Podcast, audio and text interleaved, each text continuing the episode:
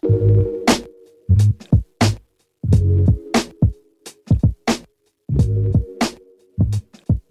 going on, everyone? This is KJ Kearney. I am the founder of Black Food Fridays. I'm here with my good friend Anela Malik of Feed the Malik. She's in Washington, D.C. I'm in North Charleston, South Carolina. And together we make the Fix Your Plate podcast. And we are members of the Eat, Drink, and Dine podcast network. And we have a special episode. A couple episodes back, we said that we wanted to get some input for y'all because we were going to have a discussion about Black food. But before we get to some of your comments, I want Nella to give a little background information on how we got here in the first place. Because to be fair, this conversation is rooted in an experience that she had online, uh, but I don't want to steal her thunder. Anela, tell the people what happened. So, we touched on this briefly in a previous episode, but I, as a food content creator, made a video about what Black food means to me, right? And the video was specific. I rooted my voiceover in my own experiences, in my family's experiences, and I just talked about that. And I made a dish that was a vegan creamy collard green dish, right? And the response from some members of the Black community was vicious that this isn't Black food, that uh, Black food equals soul food and nothing else, um, and that Black people don't cook this way, and who are you to say this, et cetera, et cetera, et cetera. And I felt like clearly I had touched a nerve, but also this was a conversation that needed to be had if not even trying to give a definition of black food, right? Not even trying to tell other people what black food was, but just talking about my own experiences triggered so many people. Um, and, you know, I'll be frank, that experience was really hurtful for me because I was making a video about my father's experiences and my uh, and what he taught me about food. My father was a huge influence on my life. You know, he was an, a black activist. Um, and he was on a restricted diet for a large part of his life uh, through his own personal choice and his you know beliefs about what the industrialized food system does to Black people and Black health, but also because, as is very common in the Black community, and this is something that I think we need to acknowledge here at the beginning, uh, Black people are far more likely in the United States to have asthma than other groups, um, well, than white people. And Along with asthma, it's very common for people to have other allergic diseases. So they tend to go hand in hand, and food allergies tends to coexist, right? There's a high prevalence of food allergies in that community. Well, my dad had asthma and he had food allergies, like many Black people. And this is a result of systemic, you know, and institutional discrimination that this this health uh, issue is so prevalent in the Black community and it does impact people's diets, right? So we are talking about Black food, but we need to recognize that a lot of Black people do have restricted diets because of their beliefs. And there is a deep seated vegan movement in the Black community and also because of the health issues that they face because of their Blackness.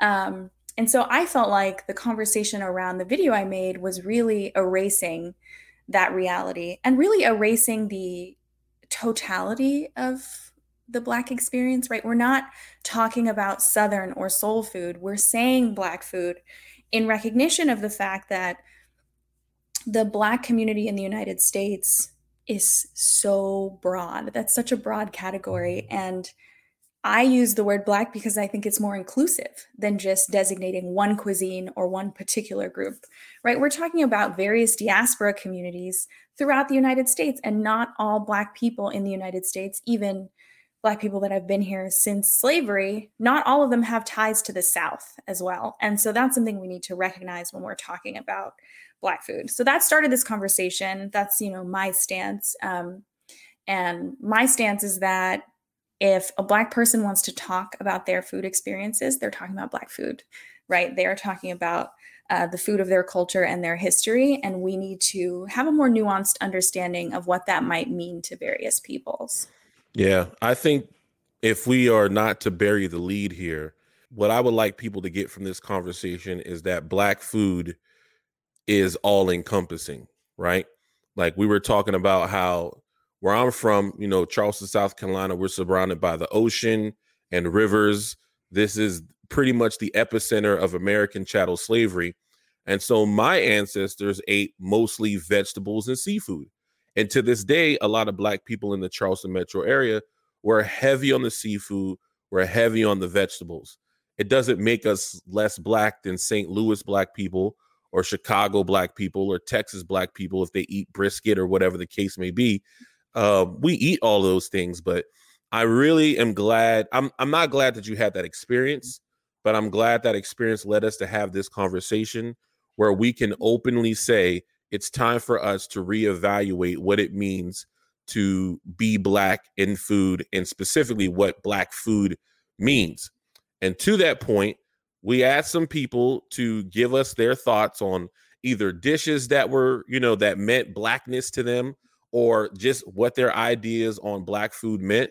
And they hit us up on Instagram. And so, if you would allow me, I want to read one of the first comments that I read, Anela, that made me be like, "Ooh, I had to grab my chest." I thought it was, I thought it was beautiful. At Aaron Petre writes, "Heritage, the ancestral clues carried in our food, the different names for the same dishes eaten across the diaspora, with little twist at each stop the story of our journey from then to now. Bruh, put that on a t-shirt. I mean, how beautiful is that, Anela? I love that. And I also love that in their definition, there's room for change. And so, if for listeners who don't know, I'm writing a book about the Black influence on American cuisine for National Geographic. And I'm just in the research stages right now. But one thing that I've come across over and over again is this process of reinvention. And this process in food is not just unique to the Black community. It happens when you have people exposed to new ingredients in a new environment, whether that exposure was forced or voluntary, it's still, you know, exposure. And right, what right. you see is that people use the techniques they know, but they might substitute new ingredients or they might learn a new technique from their neighbor living in a new city in the north and you know then incorporate that into the cuisine they make at home but use the flavors of their homeland right? And so that type of evolution is very common and i think should be celebrated because all cuisines are evolving all the time. And that just means that we as people are persevering that we persist right? If we stop cooking then we're probably not really living. And that's that's how Ooh. I feel. So Ooh, that was good. if we um stop cooking, then we're probably not really living. I mean, that's that's how I feel. Like really we're talking about continu- continuing the culture and how do you do that? You do that through storytelling, you do that through community building, you do that through a shared sense of identity. And food is central to both the storytelling aspect and that shared sense of identity. So of course it's going to evolve as the community evolves. In and that happens in so many various ways over time. But I think is really interesting because right now in the internet food culture, in my view, we are a little bit obsessed with quote unquote authenticity. Oh God. and there's been lots of articles about this, and it's usually in relation to to often Asian cuisine. The articles always use Yelp as an example, and I think Yelp is a great example. Is that you'll see certain types of quote unquote ethnic restaurants get marked as authentic in reviews. And authenticity can be a weapon because when I say authentic soul food, for other people, that might mean that it has to be cheap that it has to be a greasy spoon, that it can't be offering farm to table, even though, you know, soul food traditions, I would argue, are rooted in the farm to table exactly. before it was even called farm to table. Right. And so there's all sorts of preconditions that we put on something to call it quote unquote authentic, when in reality, every cuisine is evolving all the time. I agree. I think that's a conversation that is happening a lot in Charleston as it revolves around Gullah Geechee cuisine, right? And what is or is not authentic. I'm of the mind frame that black people need to start taking ownership of their individual subcultures as it relates to cuisine. I mean, culture in period, you know, period, but especially as it relates to cuisine, because Anela, if you want to move to France and learn how to cook French cuisine from French people, you can come back to America, open up a French restaurant, and no one's going to mistake you for trying to pretend that you're French. And you also might win a Michelin star. You will definitely win a Michelin star because you're a black woman cooking high end French cuisine. So that brings up two things to my mind. Why are we as black people not codifying our cuisines so that we can be the ones if we're obsessed with authenticity? Why not have people come to us? Come to Charleston, learn about Gullah Geechee cuisine from Gullah Geechee people. That way, if you do go to Rhode Island or you do go to Michigan or you do go to Utah and you want to open up a, a Gullah Geechee restaurant, you will have that foundational base, not just of the technique, but of the history behind it. Um, we often, like you said earlier, Nella, we try to just cap, right? We cap it. We cap what black food can be. We cap who can do it. We cap who can profit from it. But we don't think about it from an Afrofuturistic term. Like, what does soul food look like a hundred years from now if climate change doesn't change, right? Like if we don't get a wrangle on climate change and all the corn is gone and there ain't no more grits, and your only definition for soul food or for black food was grits, like what is you gonna do? I mean, that's an interesting point, right? Climate change will absolutely impact cuisines worldwide. And if we don't have a definition of Black food that has a little bit of give to it, then we will face a crisis when you know core ingredients maybe aren't available or they're just astronomically expensive right? So they're no longer accessible to the everyday home cook. I would argue that that circumstance would force the conversation because at that point there would be no more avoiding it but, you know, this emphasis on authenticity, I think is important to know your cuisine's history. But I find that often the people, at least in this instance with me, who were crying about this not being Black food, I felt actually didn't know much about the history of Black peoples in the United States. There we go. The history of the Black diaspora, because you know, black people eat greens. We eat all sorts of greens. There's a long history of that. But people were really upset that my greens were vegan. and you know, veganism veganism has a long history in the black community even among civil rights leaders. And even before that, well before it had a name, many peoples of the Black diaspora had largely plant based diets uh, historically. So, for the people upset about the vegan aspect, I was like, maybe you should read a little bit more about Black history to understand why, especially given my father's activism, why this dish made so much sense. Yeah, when I saw the blowback, and just you know, I we probably should have did this at the beginning but for a little bit more context, Anela was a part of a campaign. This was a promotional campaign with a company, so it was a partnership.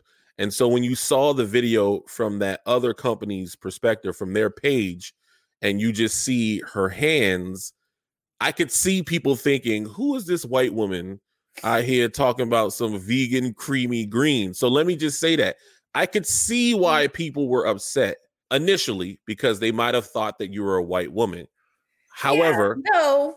Uh, okay, oh, go, yeah, go ahead. I will say this. I got light hands and I've always had light hands. My hands are like six shades lighter than my face. And I think that's pretty common. But beyond that, whether or not people have that initial knee jerk reaction before coming for someone on the internet, you should read. That's I mean, what I was going to say. Right? I was tagged. It was clear who I was if you bothered to click, but people were so quick to get upset. And then, right, there were quite a few people who I tried to stay out of it. I really was like, I'm not having this argument. I don't feel the need to defend myself. Not only am I sure of my own family story, I'm very sure of, you know, the research that I've done thus far and that, you know, this is clearly a conversation we need to have in the community But there were many people in the comments who, once my friends waded in and were like, by the way, this is a black woman who's like literally knows her stuff. This is what she does. There were people who were like, well, she still doesn't know nothing about black food, clearly. Right. There was that doubling down and that policing. And I remember telling you at the time, yeah. like, don't white people police us enough? Like, don't white people tell us what it means to be Black in ways that are overly simplistic and harmful and dangerous enough, why do we then take the stereotype and assume it as a mantle um, and use that to police other Black people and how they live? Because that is a sign that oppression is working, right? When the oppressed start oppressing each other, then the job of the oppressor is done white people can say, oh, you know, well, white supremacists can say, not all white people, but white supremacists can see an instance like what you had and be like, mm, job well done. We got the darkies turning on each other. you know what I'm saying? Not the darkies turning the on darkies. each other. They're turning on each other. And I mean, but that's why I think this conversation is so important, right? Is because sometimes we don't even realize that we are perpetuating harmful psychology.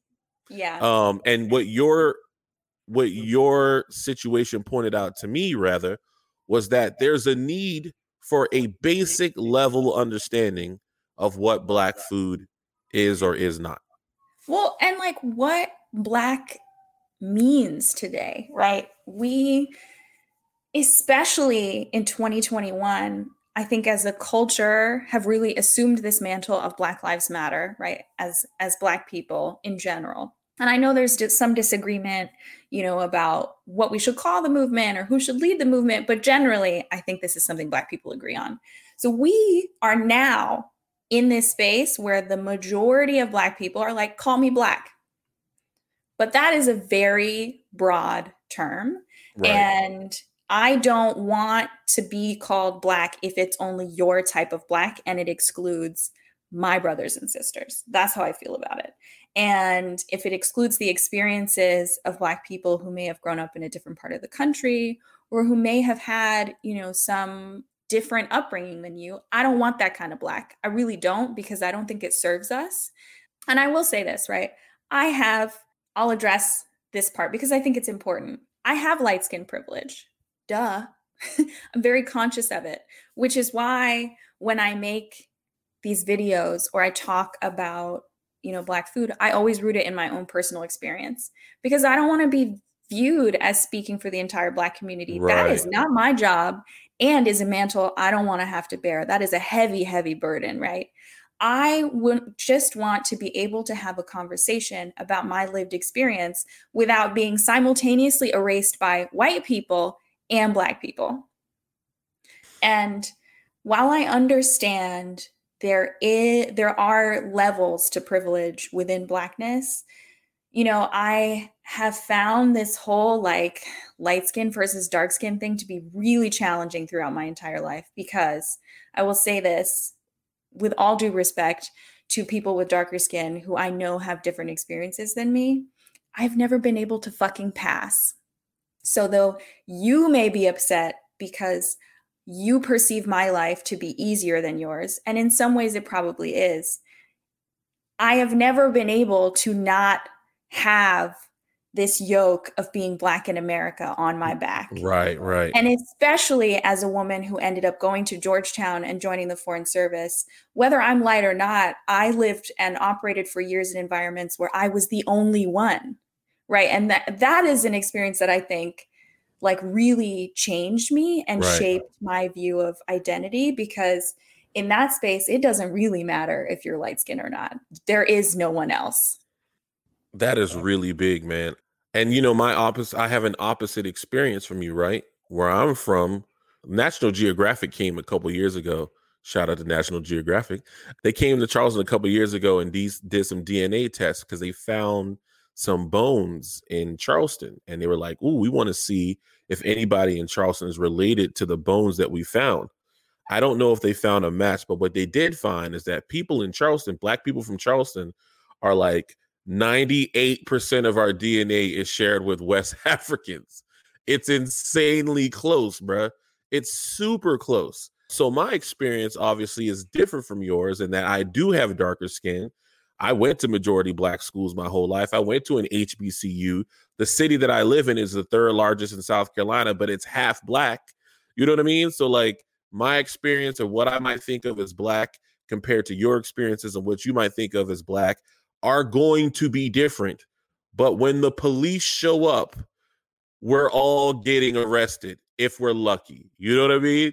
Like, you know what I'm saying? Like, that's the thing that I always try to tell people. Whether you went to Georgetown or South Carolina State University, home of the Mighty Bulldogs and the Marching 101, when the police show up, we are all black. So I always keep that in mind when I'm dealing with other black people because we're not always going to agree, especially yeah. when it relates to food. We're not going to always agree. But as long as we're shooting towards the same basket, I feel like we have a starting point. And I never lose sight of that. And I felt like on your post in particular, there was a lot of people in the comments who lost sight of that, that she can have an experience that is both black and creamy vegan. You dig me? And like I can have an experience where my whole life is just blue crabs, red rice, and collard greens, right? And we're still black. I mean, and like I ate a lot of collard greens growing up. We grew them in our garden, which is another long-standing black tradition. Mm, but that's not black having a garden.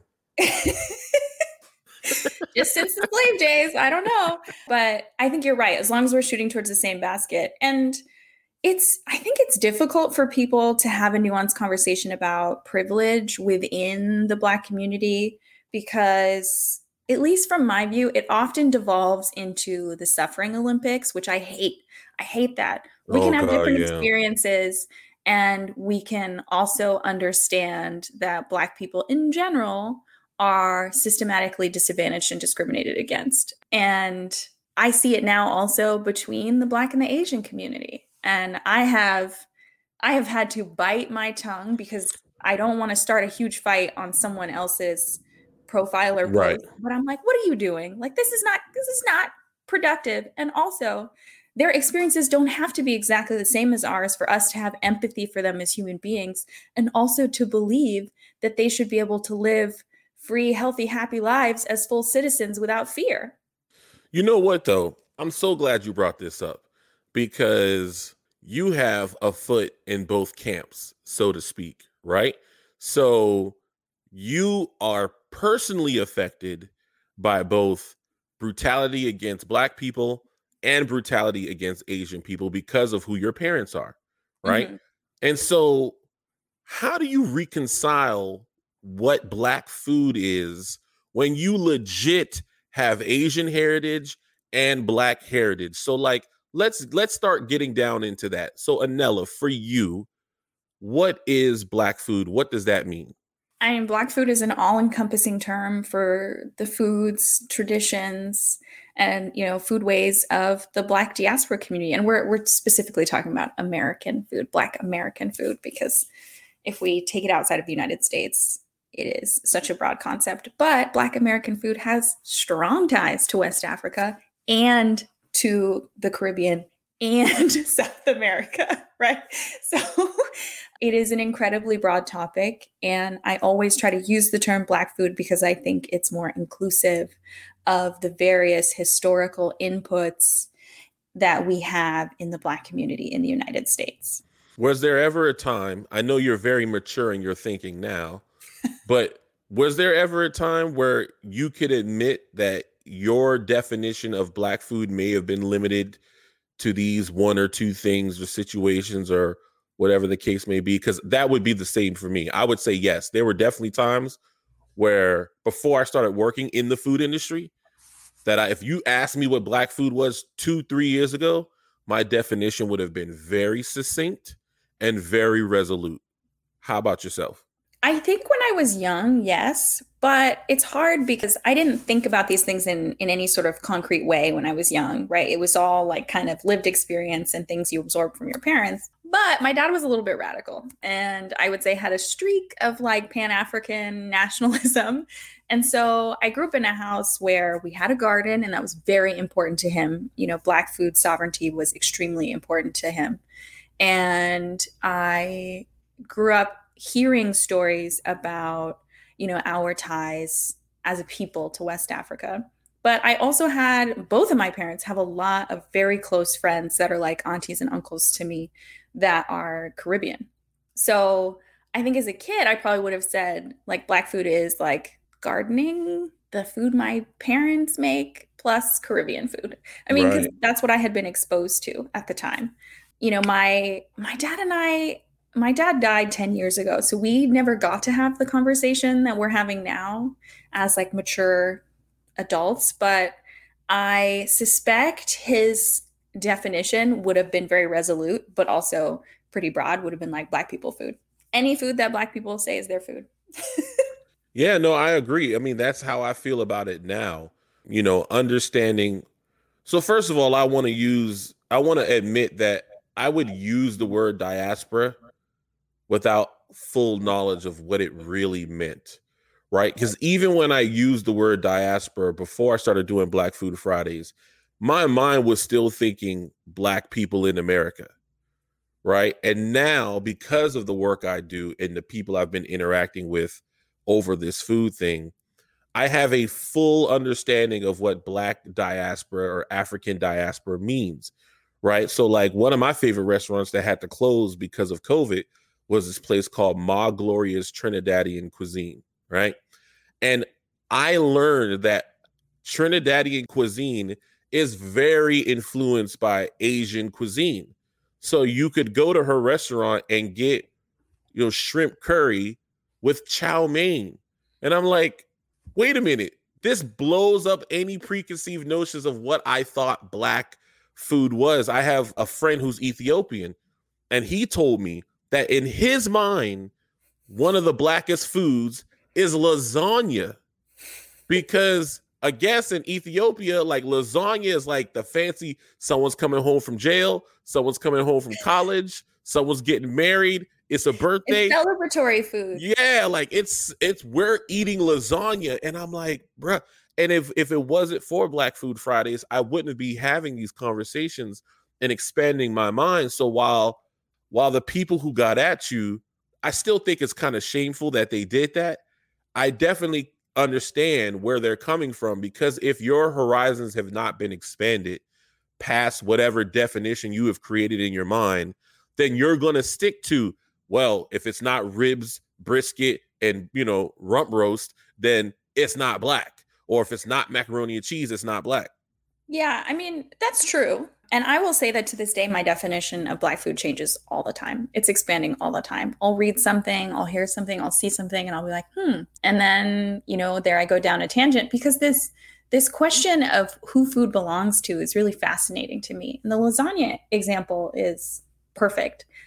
If he claims it and it has importance and significance in his culture, it is. I mean, that is. It is. And right. there are there. Think about rice as a for you, right?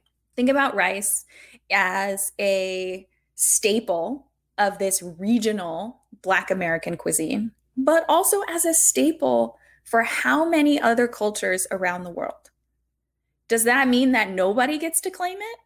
Or does mm-hmm. that just mean that it has cultural significance to various groups and each group might interpret that significance a little bit differently? Well, you preaching tonight. You preaching tonight, Anela.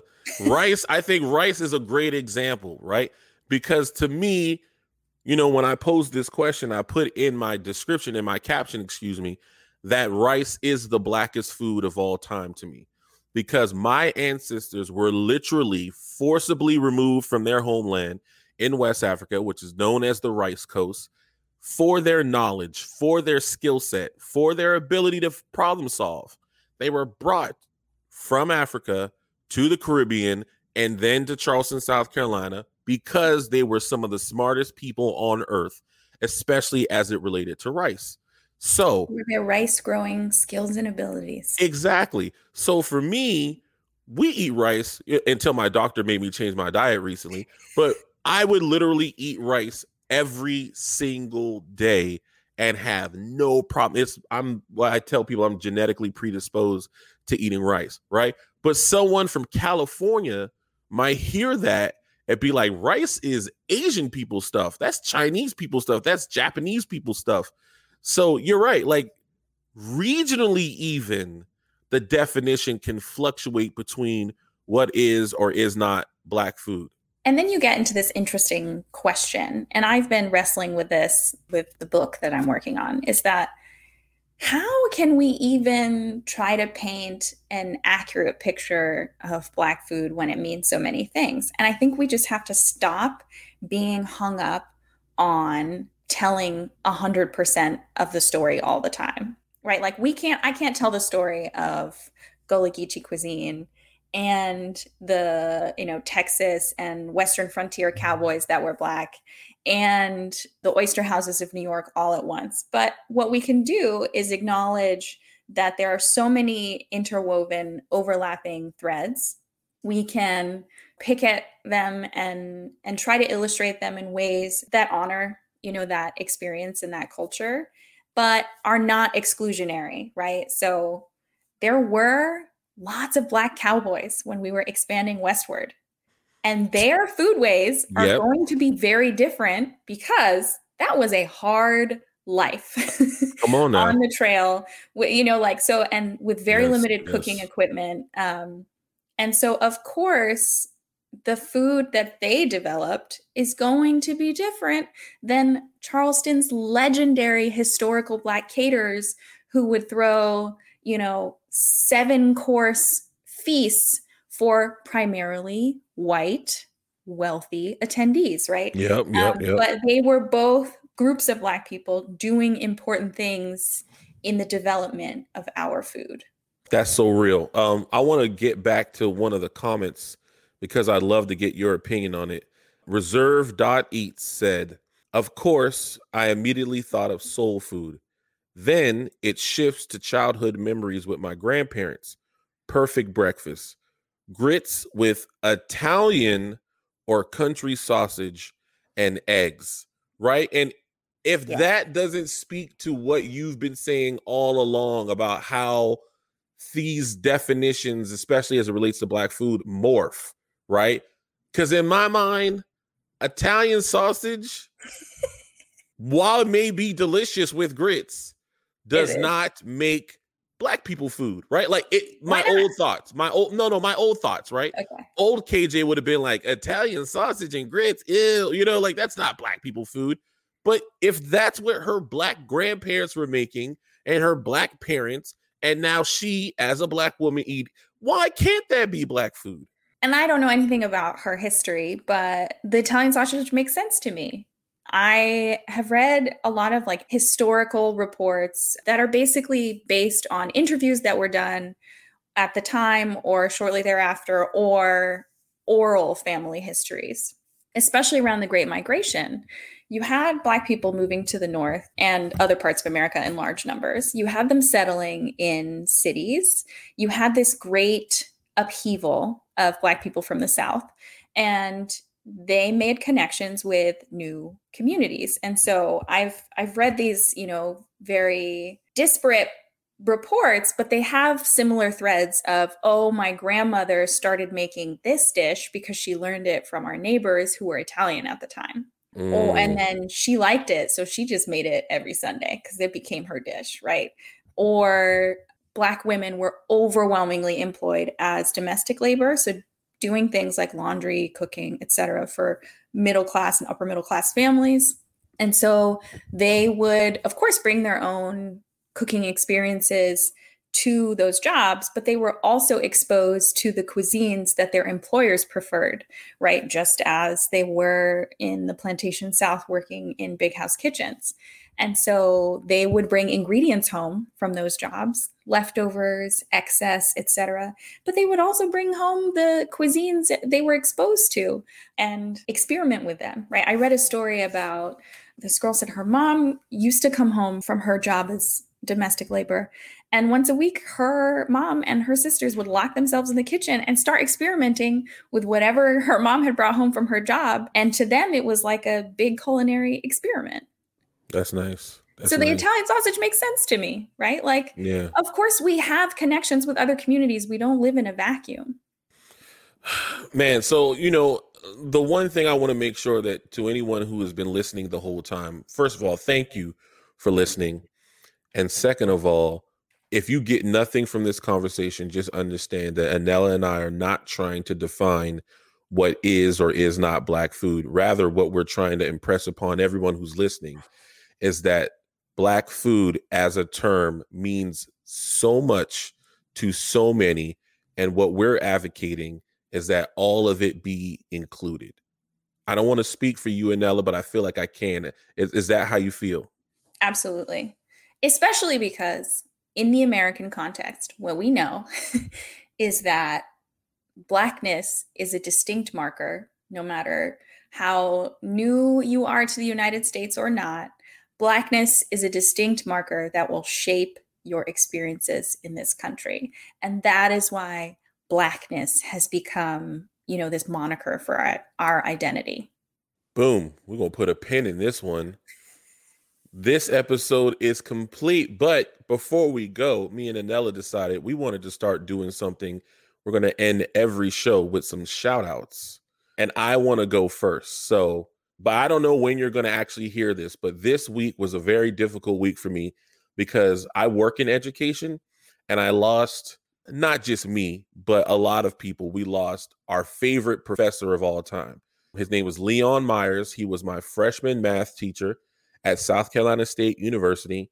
And I found out getting ready for work that he had passed the night before. And I hadn't a chance to process it. So I like I'm crying in the shower. I'm crying on my way to work. I get to work. I hold it together for breakfast duty. I work at an elementary school, in case anyone is wondering. After that, I go to the playground and I just lose it. My boss comes out there. I cry in front of him. Like I just I wish I had a chance to process it, but also at the same time, I'm glad I experienced that outpouring of emotion. He was literally the hardest professor, teacher I've ever had in my life. He didn't let people wear pants in his classroom. He would curse you out if you wrote the wrong answer on the board. He would curse me out frequently because math wasn't one of my strong subjects. and he'd be like, get that shit off my board before people walk by and think I'm teaching you that.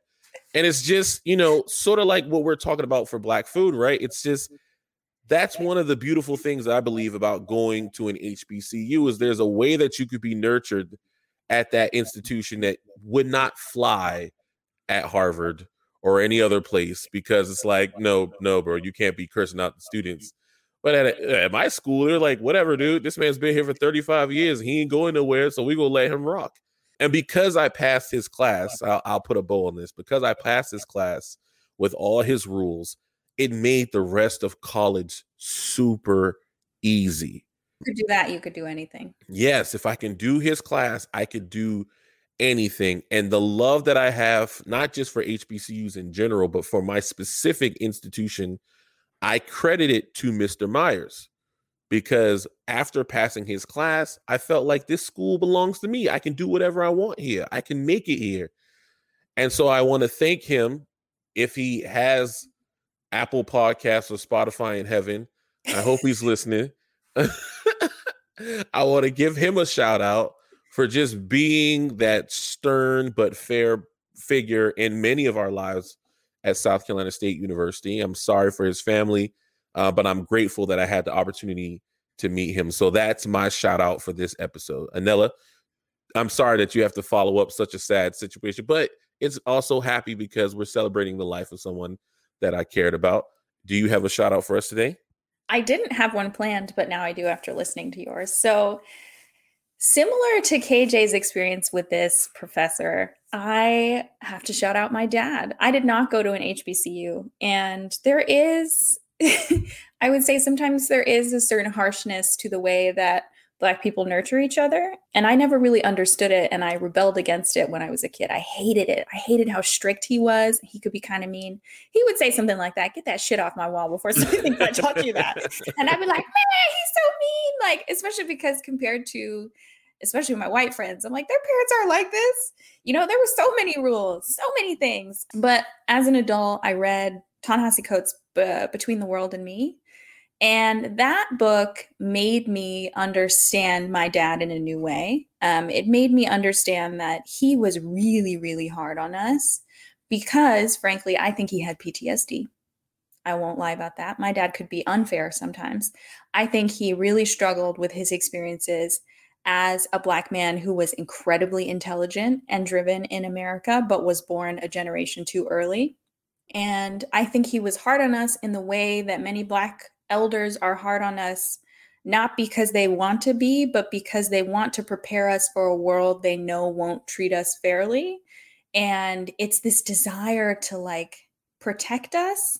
And the only way they know how to do that sometimes is just by snatching us back, right? Like we want to go out and we want to fly free and we want to try all the things. And they're like, get your little ass back here. You gonna get in trouble. And when you get in trouble, it's gonna be different than when your white friends get in trouble. And so, you know, I didn't understand that about him when I was younger. And we butted heads like a lot, a lot, a lot. It was bad. I tend to be a little independent if if you can't tell. But now that I'm an adult, I understand where that came from. And I also understand the trauma that he was struggling with, right? I think my dad had an incredible amount of trauma that no single person should have to live with that was deeply connected to his experience as a very dark skinned man who found that some of his you know ambitions and plans were scuttled just by the fact that he was Black. And so I'm happy that I've come to that understanding now as an adult. And I'm also happy that I was able to repair my relationship with my dad before he died because we did have a really rough period. And I'm glad that I was able to have that connection with him, that closeness with him before he passed. So I do feel like now, like this book project, I never thought anything like this would happen. And it's the hardest thing I've ever done because I'm balancing trying to make sure my business still exists and can pay my bills when the book is over yeah, with a book, yeah. which is actually a full time job. So I'm working two full time jobs. But I feel like sometimes it's going to sound cheesy, but you know those shirts that say, I am my ancestors' wildest dreams? Yep, yep. Especially this book project. Sometimes I feel like I feel like that's hanging over me. And it is definitely a pressure that I'm putting on myself. But I do think my dad would be thrilled. he would give the biggest, loudest, most annoyingly loud belly laugh and be like, see, I fucking told you. That's and he so would say it exactly like that. Yeah, no, no, no. That's that's deep. Shout out to your dad, man. For real, for real. And thank y'all for listening to this most recent episode of Fix Your Plate. We want to invite you to please like, subscribe, follow, comment, share, do all the things. Let all your foodie friends know that we're out here in these streets and we're talking about these eats and the culture in between and all that there. So appreciate y'all for listening. Anela, I love your outro. Can you do it? I know we don't you don't like doing the same thing all the time, but you do it so well. Could you mind? Well, this one was alternately funny and heavy, which I think it tends to be most of uh, my conversations with KJ. But I'm so glad that you were able to take a few minutes with us to sit down and hopefully fix yourself a plate.